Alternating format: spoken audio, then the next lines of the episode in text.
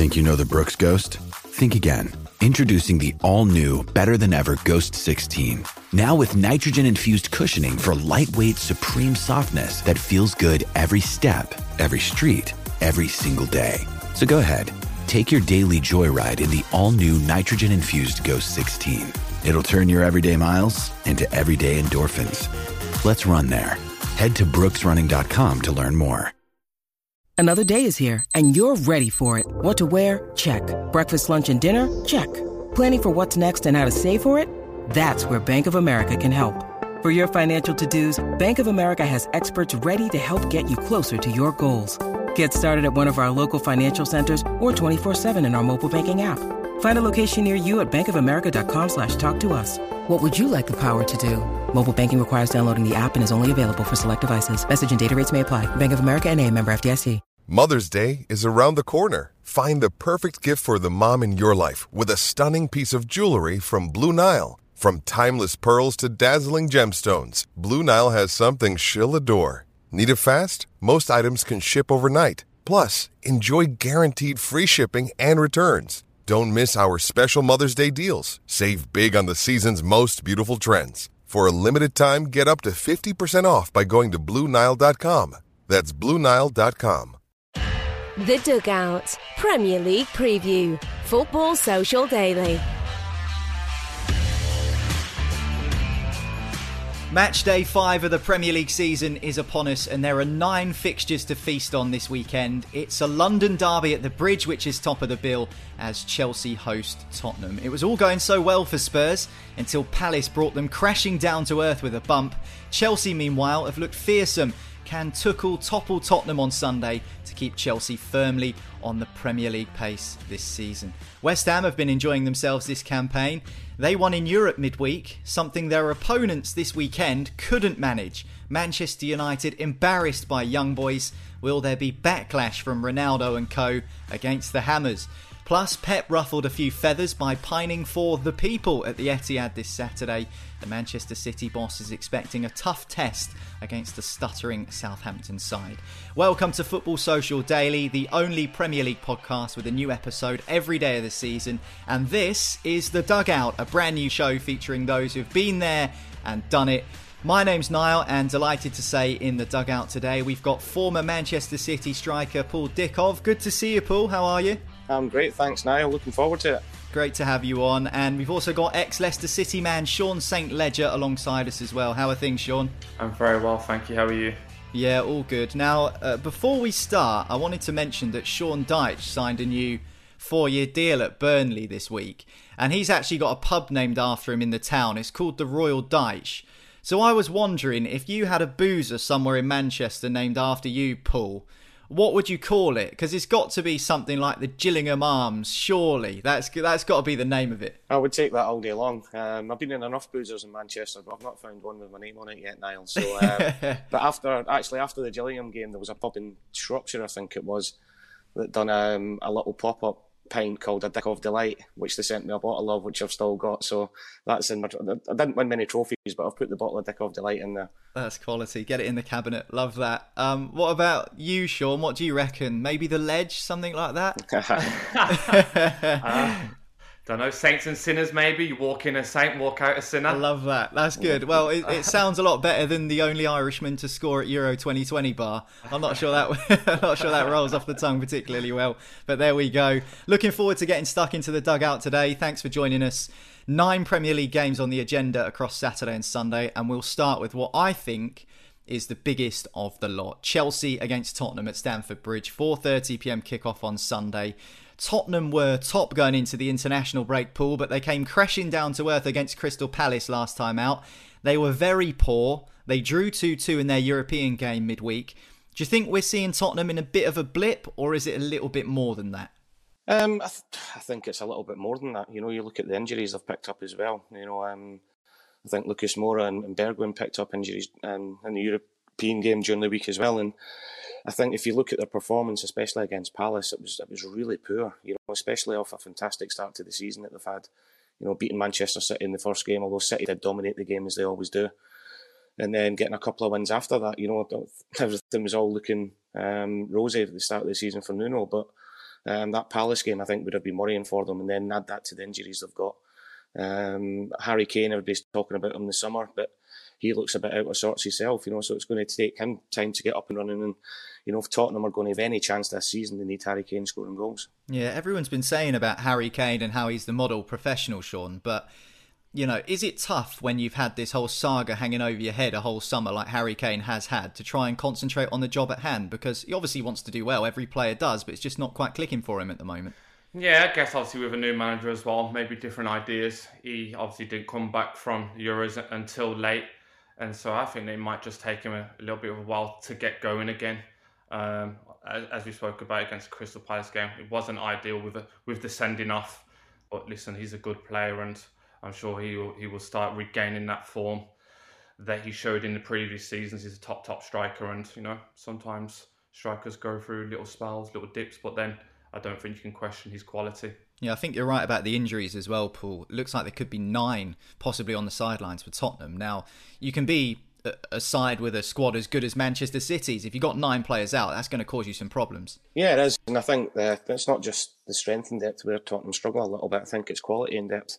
You know, I think if you put their their best 11, 12, 13 players out on the pitch, they will compete with anyone. But the problem over the last few years, and we've seen it with Harry Kane, especially when he picked up his ankle injuries over the last three or four seasons, that they've tended to struggle with it. And it's going to be difficult for them. You know, they've got a hard run of games coming up. They've obviously got the Europa um, tournament that they're in as well. And so um, their squad's really going to be getting tested. But there's not many teams. I think Manchester City, Chelsea at the minute, and um, possibly Manchester United could cope with having six, seven, eight injuries because they have got that strength and depth and quality and depth. But there's not many teams that can. And, you know, Tottenham are going to have to try and get through this period because, as I said, it was a fantastic start to the season. You know, they've only had the one defeat in the Premier League, so it's not a crisis yet.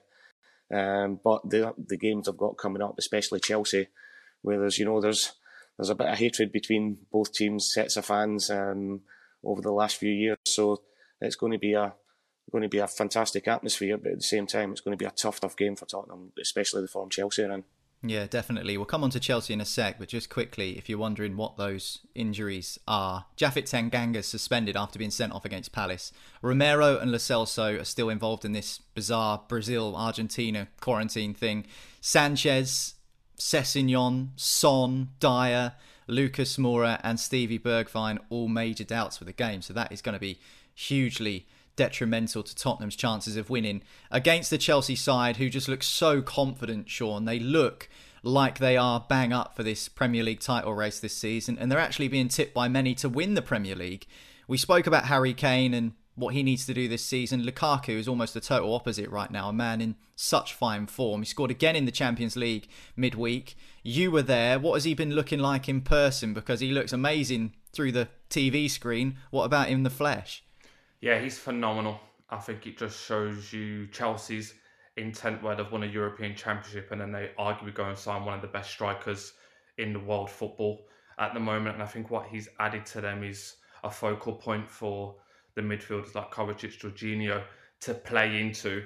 And he's almost 99% of the time protects the ball. And in that game on, Tuesday, you see Ziyech, they're coming to play off him, shooting or to thread balls through or switch play to Alonso. And as you touched on then, for me, they're arguably one of the favourites to, to go and win the Premier League. They look so strong offensively and defensively. They don't seem to be conceding many goals as well. And I think when you go to Liverpool, go down to 10 men so early and you put in that dis- defensive display, resolute, resilient, um, like you said, they are going to be a very good, very difficult team to beat this season. Yeah, against that Liverpool attack as well. 45 minutes for 10 men with the players they had on the pitch certainly shows their defensive qualities. How will things pan out at the bridge? We'll find out 4:30 p.m. on Sunday, Chelsea versus Tottenham. Two o'clock kickoff on Sunday, meanwhile, is West Ham versus Manchester United at the London Stadium, the first of back to back games between these two sides, the second of which will be taking place in the League Cup midweek. But Premier League affairs this weekend. Manchester United, they were pretty embarrassed by young boys from Bern in Switzerland midweek. Solskjaer was questioned tactically, but they face a tough Hammers team at the weekend in the Premier League Paul. They're going to have to bounce back because otherwise those question marks will start appearing again, won't they? Yeah, they will, and um, you know it's going to be a tough game. I think West Ham are a fantastic side. You know they've they done ever so well last year, um, last season, and you know they've strengthened again. Um, Antonio will be a miss for them though. You know he's he's a big big focal point for them going forward. You know Sean will tell you the one thing defenders don't want to do is is run in behind, and he's you know he's he's blessed with ridiculous pace, um, strength, and he's, he's scoring a lot of goals. So you know United you would imagine are going to have a lot a lot of possession um, with the players they've got in the game, but against a West Ham team who who would have been more threatening on the counter attack with Michail Antonio in there. Um, but it's a game I'm looking forward to. You know, you rightly said United were um, really, really poor against Young Boys of Bern. You know, the a little bit of complacency maybe crept in. You know, the game against Newcastle at the weekend, the home coming of Ronaldo, the goal scoring goals. Um, it sort of looked as if they just thought they had to go out there. Um, and they went through the motions a little bit and they paid for it. Yet again, sending off didn't help them. But you would have still expected a Manchester United team with the players they had out there with 10 men to, to be able to beat Young Boys. So I would say it's it's a big game for Ole. You know, they get criticised for the substitutions that he made. If you take off Cristiano Ronaldo and Bruno Fernandes and you don't win, um, when you need to get a goal, you are going to get questioned. But but all he knows that you know he's been questioned before and he's, he's always bounced back. But I think this is going to be a really tricky game for Manchester United on Sunday. Yeah, I think you're right, and you're also right. Antonio suspended for West Ham, so he won't be involved. He did score in the Europa League midweek though against Dinamo Zagreb. I wanted to ask you, Sean, about how you think Jesse Lingard might be feeling because obviously he was on loan at West Ham last season and did really, really well. And some might say unlucky not to be involved in England's Euro 2020 squad, but he makes a horrific mistake which costs Manchester United the game. And now he's looking to bounce back against a side which he knows well from playing with them last season. So, what do you think his mentality might be going into this weekend? I think he's a player with a strong mentality. I think that when he was at Manchester United, everybody had wrote him off, and nobody had spoke too much about the loan move to West Ham. And he went in there and was phenomenal. The amount of goals and assists that he scored, so it does show that he has character, that kind of strong personality to go somewhere and prove people wrong.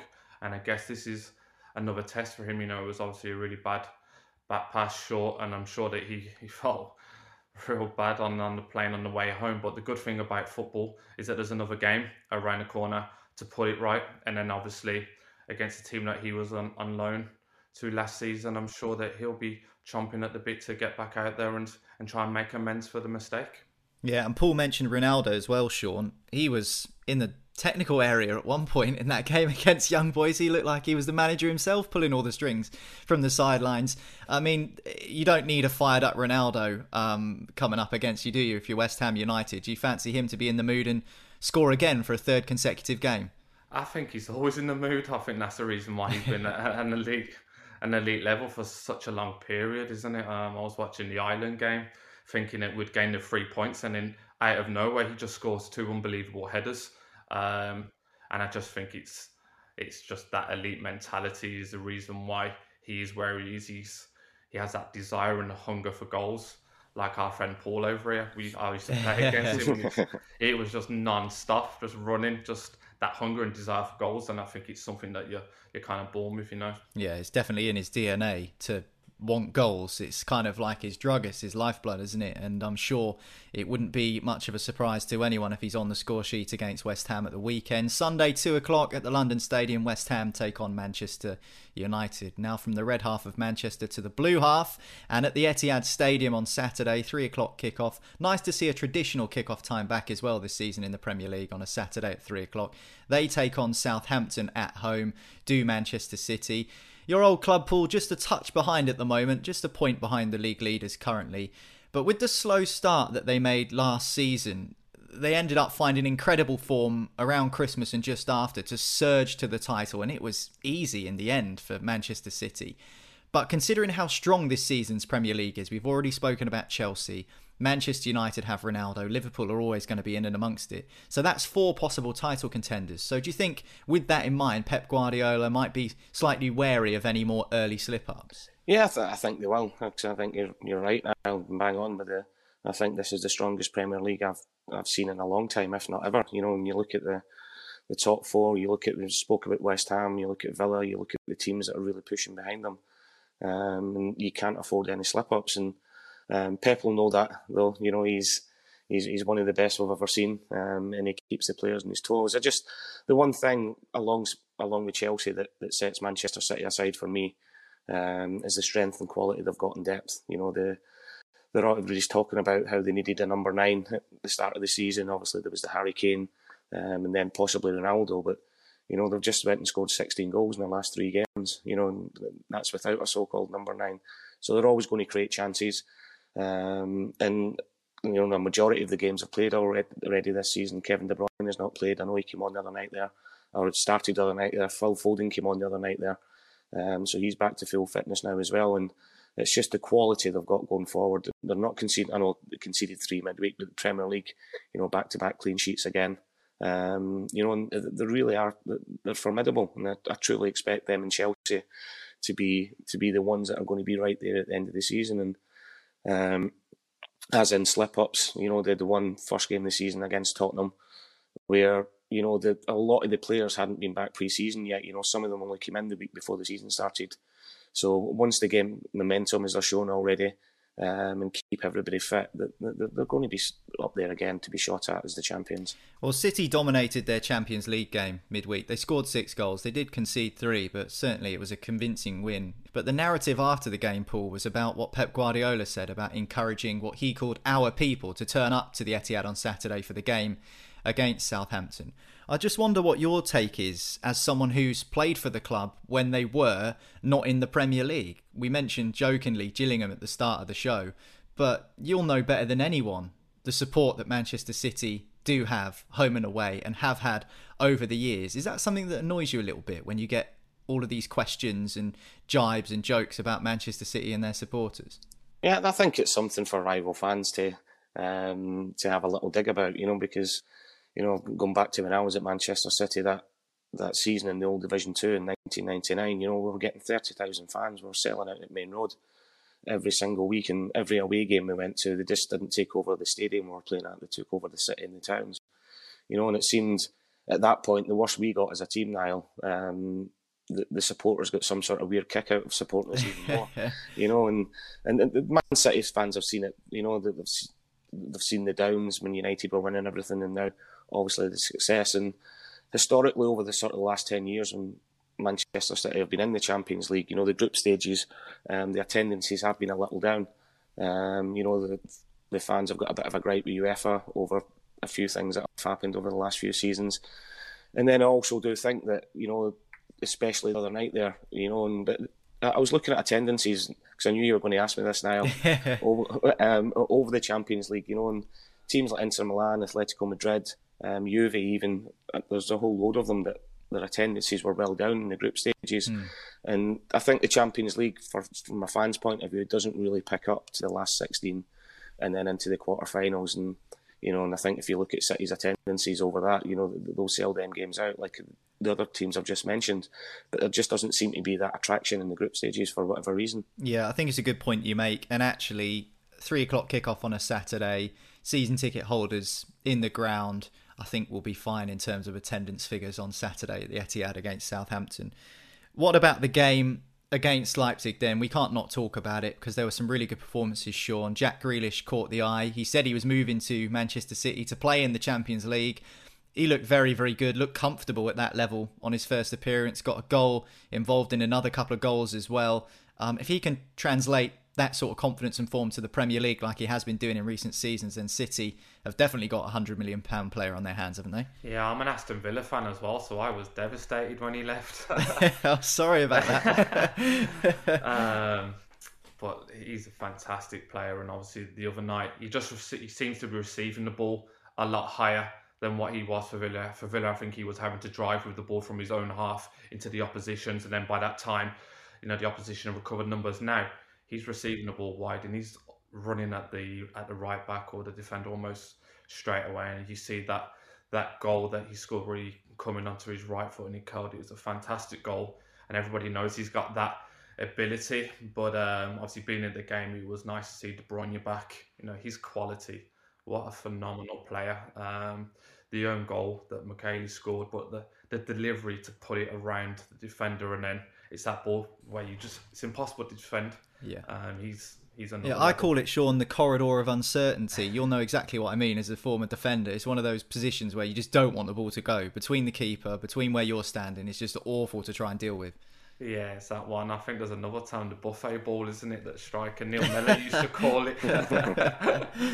uh, but yeah, fantastic player and a fantastic team who look like they're just continually going to score and and with Ruben Dias at the back looks so secure and so solid. Mm. Southampton haven't exactly been great this season, but they did get a draw the last time they faced a Manchester club against Manchester United. Some might argue a tougher test this time around against Manchester City. They travel to the Etihad for a three o'clock kickoff on Saturday. Time for a quick break here on Football Social Daily, but still more Premier League games to get stuck into next. Where we'll be talking about Leicester, Liverpool, and Arsenal. The Dugout Premier League Preview. Football Social Daily.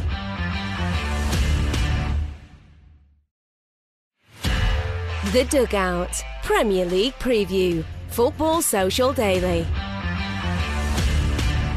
Welcome back to the podcast. This is the Dugout on Football Social Daily with me, Niall McCorn. I've got Sean St. Ledger and Paul Dickov with me, and we're going to talk through the rest of the Premier League action taking place this weekend. We'll start at the Amex Stadium for this section as Leicester City travel down to the south coast. This one kicks off at 2 o'clock on Sunday. Brighton have started really, really well, Paul. From what we've seen so far this season, they could actually pose a really difficult test for Leicester City. Yeah, I think they will. You know, even over the last couple of seasons, I know they've ended up getting dragged into the relegation battle, possibly well, mainly through a lack of goals. Um, but they've caused teams problems in every game they've played in. You know, Graham Potter's got them playing in a fantastic way, a style of play that, that, that's not changed, so every player knows what they're doing. You know, they've made a couple of decent additions in the summer as well, and they've started really bright. They look really sharp and, and really confident. So it will be a big test for Leicester, but I, I, I really like the look of Leicester this season. I know that um, they gave away a two-goal lead against Napoli and they had a bit of a beating against West Ham, but they gave Manchester City a hell of a game last weekend. Um, and the, the, the, players that um, Brendan's managed to bring in, um, the players that they've got there, you know, a fantastic mix of youth and experience. And you know, the last couple of seasons they've just missed out in the Champions League, but I fully expect them to be up there competing again because, you know, talking before in previous games about strength and depth, that's probably the one thing that they've not had the last couple of seasons, but they've recruited really well. Um, and I really like the look of them. So, but I think it'll be a really good football match. Um, you know, Brighton like to play Leicester have got some f- fantastic players, especially Tielemans in the middle of the park. So I think it'll be a great game to watch. You two obviously both used to play for Leicester, so there is an affinity there. I mean, 2 2 against Napoli, a great game against Manchester City. They're competing with some of the best sides around, Sean. So that must give the fans confidence that this season they can again go on to do good things. Yeah, I think um, the expectations of the club have, have, risen. You know, a Community Shield, an FA Cup.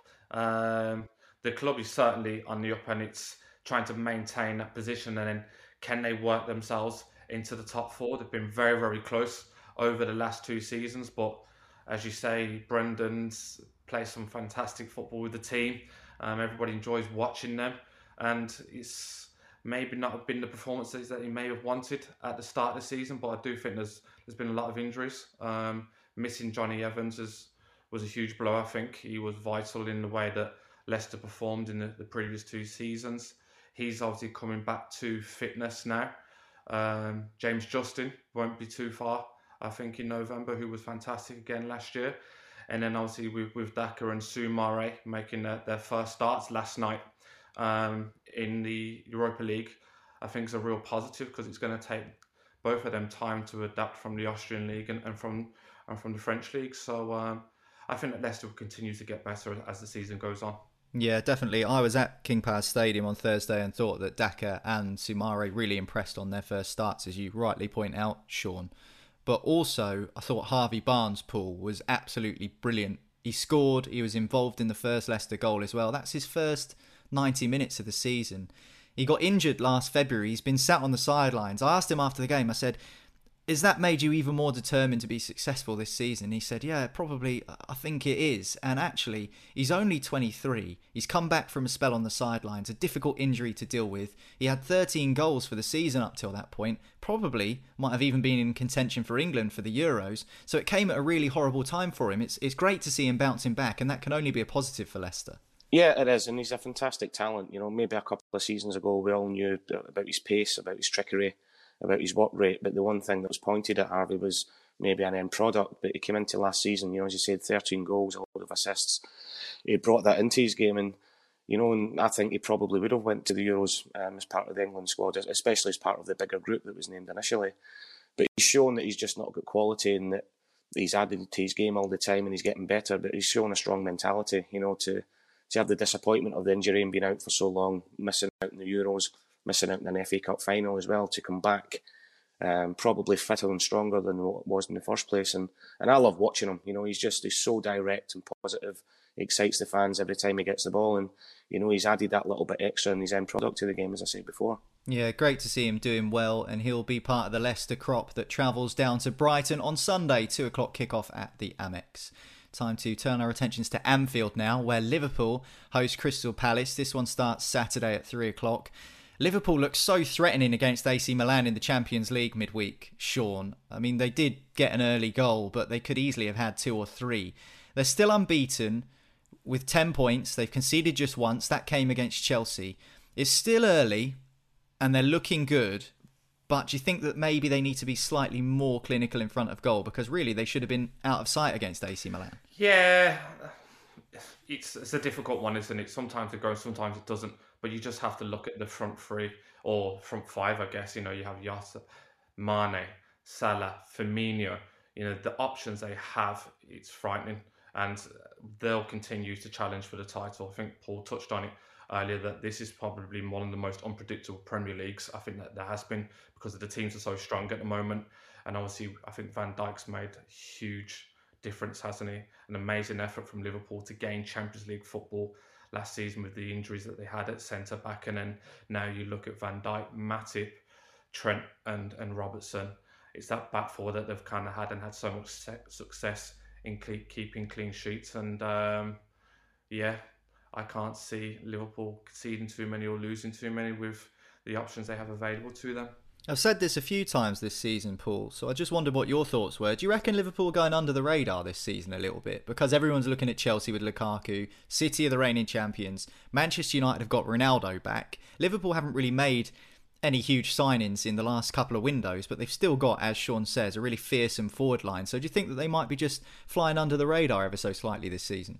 I th- yeah, I do, and I think at the start of the season, you know, um, but I think purely because you know 97, 98 million and Lukaku, 100 million for Grealish, Ronaldo going in. You know, they're going to grab the headlines all the time. But I don't think Jurgen Klopp and the Liverpool players will mind going under the radar a little bit. They've got a fantastic squad. You know, Sean rightly said, probably um, having Van Dijk's back this season is like probably getting a 100 million um, pound signing. He's got such a big influence on that on the team and on the squad. Um, and you know, one goal conceded in the Premier League says it all. But you know, it's just repeating what Sean's saying, really. When you've got the front four that they've got that they can rotate a little bit, um, they're going to be they're going to be up there at the end of the season without a shadow of a doubt because they know how to win the Premier League, they know how to win the Champions League as well, and they're a team full of winners. Um, my, only slight concern about them is if they did pick up a couple of injuries, you know, because they showed last season that when um, when Jota was out for a while and obviously Van Dijk and Gomez that they didn't quite have that strength and depth to deal with it. But if, if Liverpool can keep the first 11, 12 players fully fit, they'll be right up there to the very end because they're a fantastic side. As we've said a couple of times throughout the show, the title race is looking so exciting already, and we're only five games into the season. Crystal Palace also upended Tottenham's reign at the top of the Premier League table after the opening three or four matches. They convincingly beat Spurs 3 0 last week. A great first win of the season for Patrick Vieira. A great first Premier League win for him as Crystal Palace boss.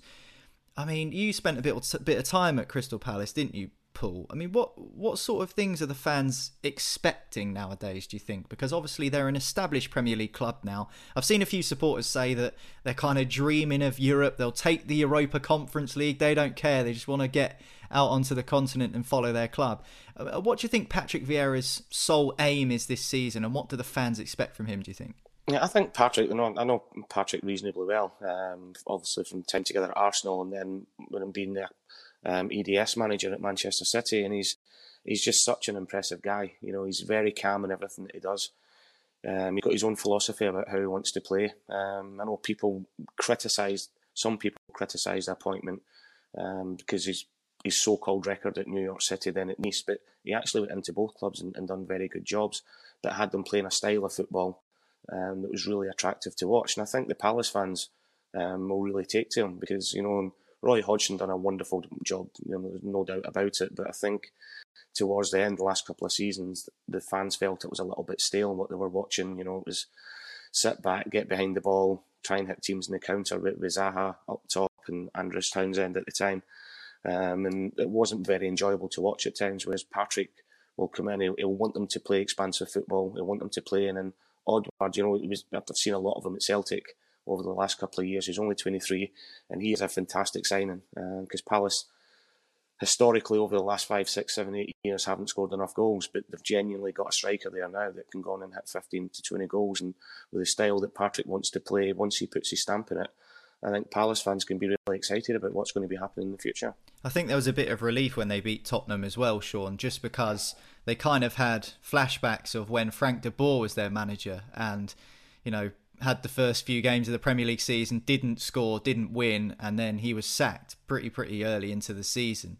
And obviously, they don't want a repeat of that with Vieira after so much stability under Roy Hodgson. As a player, when you do have that sort of situation where someone's come in as a manager and it's just not working, how long do you give it as a player? How long is it before you realise, okay, this just isn't going to work between us? Uh, I think that as a player, you have to continue to be professional throughout and give 100% no matter how the results are going because the potential new manager might be watching in the stand or speaking to people behind the scenes.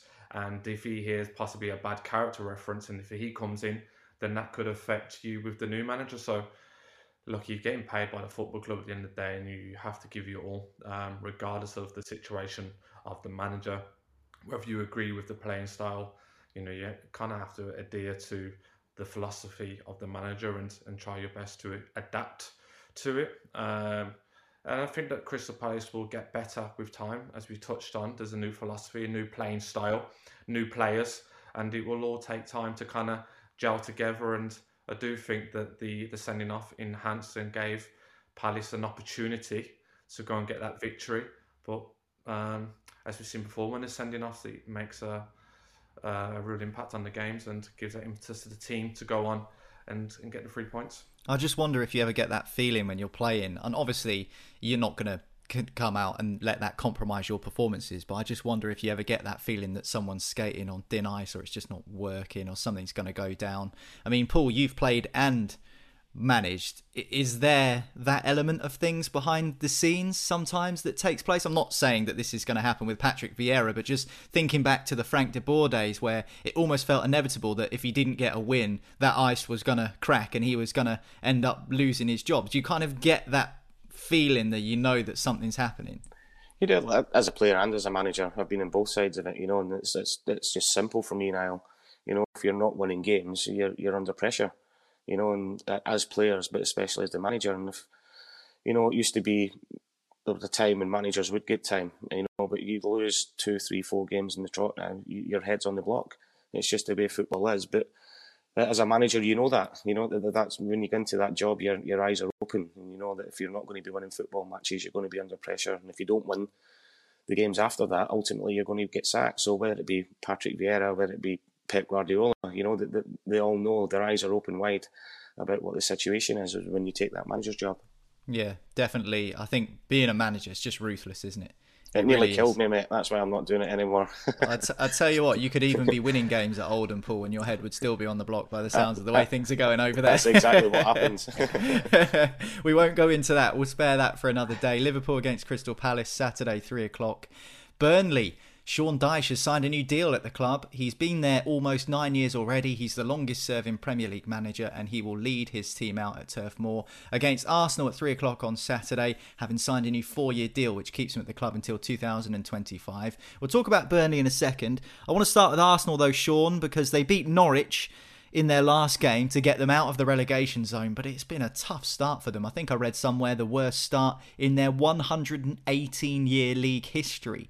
This game feels equally as important for Arteta as the Norwich game did just last week.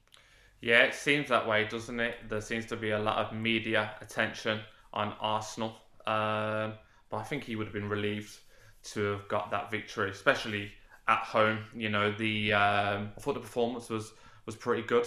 In fairness, obviously the, the new signing Tomiyasu seemed to have made an impact, and and obviously with Aubameyang back in there, um, I think that they'll be okay. You know, I like Arteta as a manager, I like the way that he speaks, um, and I think he just has he needs more time.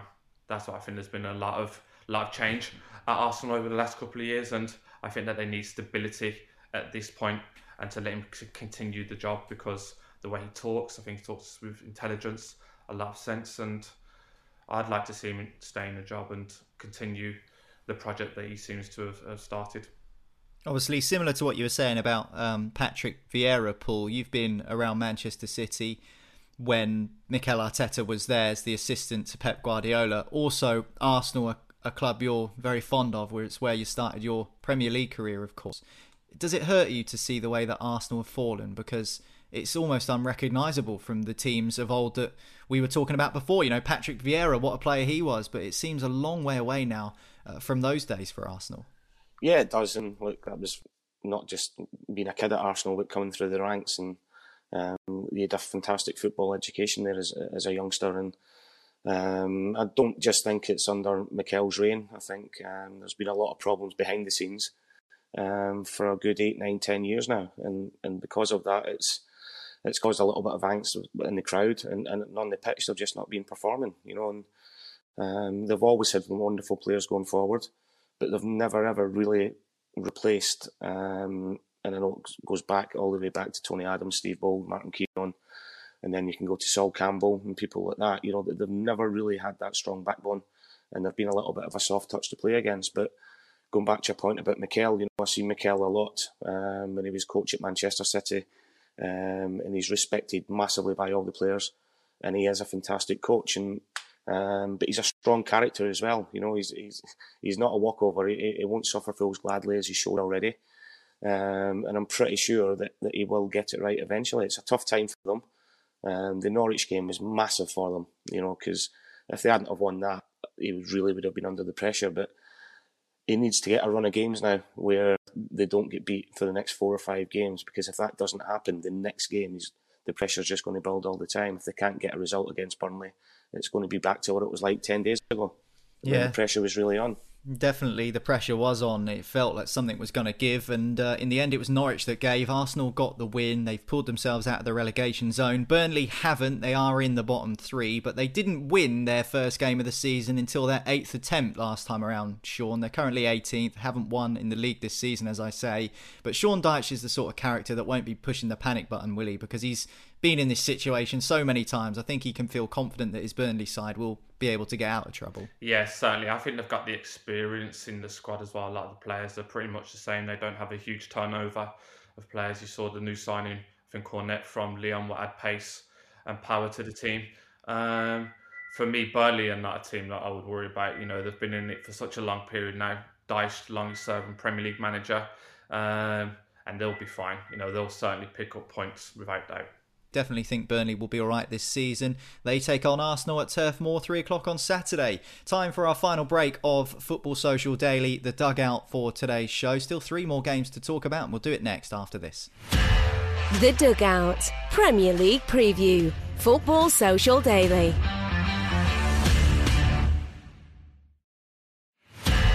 The Dugout Premier League Preview, Football Social Daily.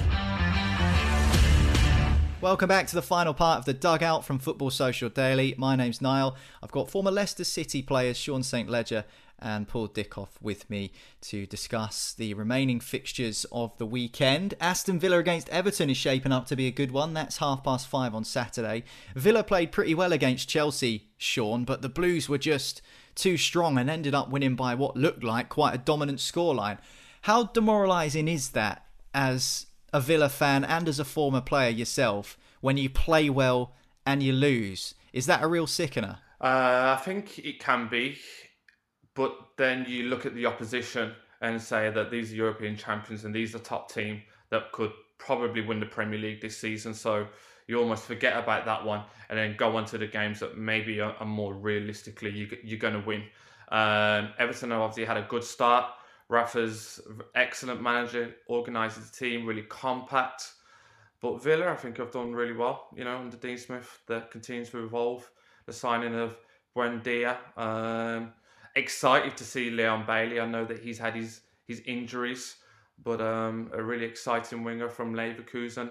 And then obviously Ollie Watkins and Danny Ings. I think it's exciting times mm. for a Villa fan. They've recruited really well. They've got a good manager. Um, Do you think he's underrated, Dean Smith? Yeah, I think he is. Um, to be honest, I don't think he gets the credit that he deserves because I think it's very difficult now to come from the championship and to progress the team into becoming one that you will think, oh, will they be relegation contenders this season? I don't think that Villa are now. I think they maintain their Premier League status and have the ambition to then try and fight for the European spots. Um, and obviously, Aston Villa's a huge club. It's steeped in, in history. Um, and I think that hopefully Villa will continue that upward trajectory. Talking of those European spots, Everton might have one eye on those, Paul, considering how they've started under Rafa Benitez. 10 points so far, level at the top of the table. The longer he stays unbeaten, the less those questions will come, especially considering his links with Liverpool, and the more people will look at Everton as a real threat this season. Yeah, they've had a fantastic start, and you know Rafa's track record wherever he's been has been fantastic. You know, and Everton have got some good, good players. Um, you know, and Adnan Andros Townsend has scored unbelievable goal the other night there, and, and Demarai Gray, who I've always really rated. You know, he's never really had the opportunity. He was in and out at Leicester, then obviously goes to Germany, comes back, um, and it looks as if he's going to be one of their main players. But Rafa always sets his team up as very, very hard to beat. And going forward, you know, with I've just mentioned Demarai Gray, Andros Townsend, Richarlison, a wonderful player, and um, Calvert Lewin. I know he's out for a couple of weeks, but he, he'll get you guaranteed goals. And they look really good. And, you know, it goes back to what we keep saying about this Premier League being one of the strongest that we've seen. You know, got an Aston Villa team that have recruited fantastically well. We have a great manager against an Everton team that are flying. And it's, it's going to be a great game to watch. Must please you as a former striker, Paul, to see how many good forward players we've got in the league, particularly number nines. There was a conversation I saw a couple of years ago saying that the number nine is been and gone, you know, dying out. But we've got Kane, we've got Lukaku. I mean, Ronaldo is now a number nine, really, isn't he? In effect, and that's not including the likes of Bamford, Ings, Calvert Lewin. You know, there's so many good strikers in the league. They are, and you know, we're blessed to watch it every single week. You know, we've got I know um, in Germany they've got Lewandowski and now at PSG with with Messi and, and Mbappe and Neymar. But you, you, look at the Premier League and you know I'll just pick out two: Ollie Watkins, Danny Ings. You know they both could quite easily get 15 goals each this season. You know Calvert Lewin, and Richarlison, very very similar. You know Greenwood, Lukaku. You know Ronaldo. We're, we're just blessed with fantastic attacking players and you know, as you said, it, made me laugh a few years ago. They're saying the number nine had gone. It's as if we're sort of going back into full circle again um, and seeing them there. But it's you know, as an ex striker and an ex player, and I know Sean will say the same. It's it's just great to watch to see all this attacking talent that we've got in the Premier League. I know, Paul, you'd be getting up into the loft and dusting off the old Copa Mundials if, uh, if there was any danger of the number nines uh, dying out. Doesn't look like that's going to happen anytime soon. Villa against Everton, 5.30 Saturday. We're going to talk Wolves now. They take on Brentford. That's the early kick-off Saturday lunchtime, half 12. They're yet to win a game as well this season, Sean. Do you think they've been unlucky, no, though? Because they were decent against Manchester United, and actually the performances they've put in they've not been terrible. It's not been dire. They've just been, for me, a little bit unlucky. I wondered what your take was. Yeah, no, I totally agree with that. I watched the um, opening game of the season against Leicester as well, and I thought that they performed very well. You know, um, good intensive press. The manager seems to want to try and be a bit more aggressive, more proactive. Um, and obviously, it's great to see Jimenez back playing. Um, and then obviously with Trincao coming in on the sides, I think it might give t- him a bit of time to adapt into the speed of the Premier League. But I wouldn't be too worried about Wolves. I think that they'll continue to pick up points over the season. Um, they've got some really good players in that squad. Talking to number nines, forgot about Jimenez. Forgot about Toney as well. There's loads of them. And, Can't get away from Jamie, them. And Jamie Vardy, we didn't touch oh, on, How did I forget Jamie Vardy? It's ridiculous. um, Talking of Ivan Toney, Brentford will fancy themselves to upset a few teams this season, Paul, particularly with Wolves' form. And we say Wolves haven't performed badly, but the table doesn't lie. They've they've lost all of their games. They're you know they're they're in trouble at the moment. So Brentford will be eyeing this one up as one they could possibly take a full allocation of points from. Yeah, I think the refreshing thing about Brentford is, uh, regardless of who they play, whether it be Wolves or when, they come up against Manchester United, Manchester City, they, they won't change the way they play. You know, Thomas Frank's got them playing really exciting football. Um, they're on the front feet. They're on. Um, it's one of these nobody's expecting anything of Brentford. You know, so so they can go out in a majority of the games and play without um, the pressure that a lot of the teams that are going to be expected to struggle down there are going to be in. Um, as I said, I like I like watching them. I think they've got a fantastic manager. They've got some wonderful young players, and they play with such enthusiasm. You know, it's great to see. They play without fear, um, and I, I think they're going to be okay because of that just purely because of that. Because when you go out, and Sean will tell you this, when you, you go out and you play with no fear in every single game, you've got a great chance of winning. Yeah, I really like Brentford. I think they're a really attractive team. They're almost like everyone's second team, aren't they? Especially for neutrals who are, are, looking for a Premier League team to support. I think there'll be a fair few more Brentford fans come the end of the season, regardless of what happens uh, in whether they stay up or drop back down to the Championship. Speaking of staying up, final game we're going to discuss on today's podcast Norwich against Watford, 3 o'clock Saturday. Sorry, any Norwich and Watford fans, but it was inevitable that you were going to be bottom of the list for today. You probably will be on Match of the Day as well unfortunately for you guys. But we are going to discuss this clash of the two promoted sides. Who do you think's best placed, Sean, to stay up? If you were going to pick one of these two sides to stay up, all things considered, who are you picking, Norwich or Watford? You can't say both, by the way. Not having that. That's a really difficult question, isn't it? Um, Norwich, I guess, have experience of being in the Premier League more than what I guess Watford have. Um, but you know, I don't know. I'm going to sit on the fence. I really couldn't tell you. Oh, get those splinters out of your eyes. Can't be having that. What about you, Paul? We'll throw it over to you. What do you reckon? Uh, I'll go the other way. I think I think they're both going to struggle. Um, you know, it's it's going to be so difficult. Go, goes back and keep repeating myself about this Premier League being the strongest it's ever been. You know, I'll look at both their squads. Um, both got good players, um, but are they at the level um, to perform week in week out um, to, to to win matches in the Premier League. You know, they've both shown already that struggle. I know Watford did a good result in the first game of the season. Um, I, I worry for Norwich. If I had to pick one out of the two to, to stay up, I, I think Watford have just got that little bit more about them going forward. You know, that they've got pace in there and they've got strength going forward in attack. Um, but I, I, do worry for both of them. You know, I, I don't think they've, especially Norwich, I don't think they strengthened enough. You know, losing Buendia, who was fantastic for them last season, without really going out and spending money to replace him has got to be a big worry for them. Yeah, I think I'm probably with you. I reckon both could go down, which makes me as much of a hypocrite as Sean, but instead of choosing one or the other. That game kicks off at three o'clock on Saturday, and that brings to an end this week's edition of the Dugout. Thanks very much to Sean St. Ledger and to Paul Dickov for your company. I'm going to start a petition to get boozers named after these two lads. I'm surprised the Gillingham Arms isn't already something in Manchester. We'll get it done. Forget the statue outside the Etihad pool. Forget being alongside Vinny Kompany and David Silva. We'll get your own pub. That would be a better way to celebrate. One hundred million percent. Thank you, Sean. Thank you, Paul. My name's Niall. Don't forget to hit subscribe. That way you won't miss an episode of the podcast again. Don't forget, we are the only daily Premier League podcast out there. Every single day of the season, a brand new episode. So if you hit subscribe on whichever podcast platform you listen to the show on, that way you won't miss a new episode every time the next one is released. But that's it for today. Thanks for joining us on the dugout, and we'll catch you next time on Football Social Daily. The Dugout Premier League Preview Football Social Daily.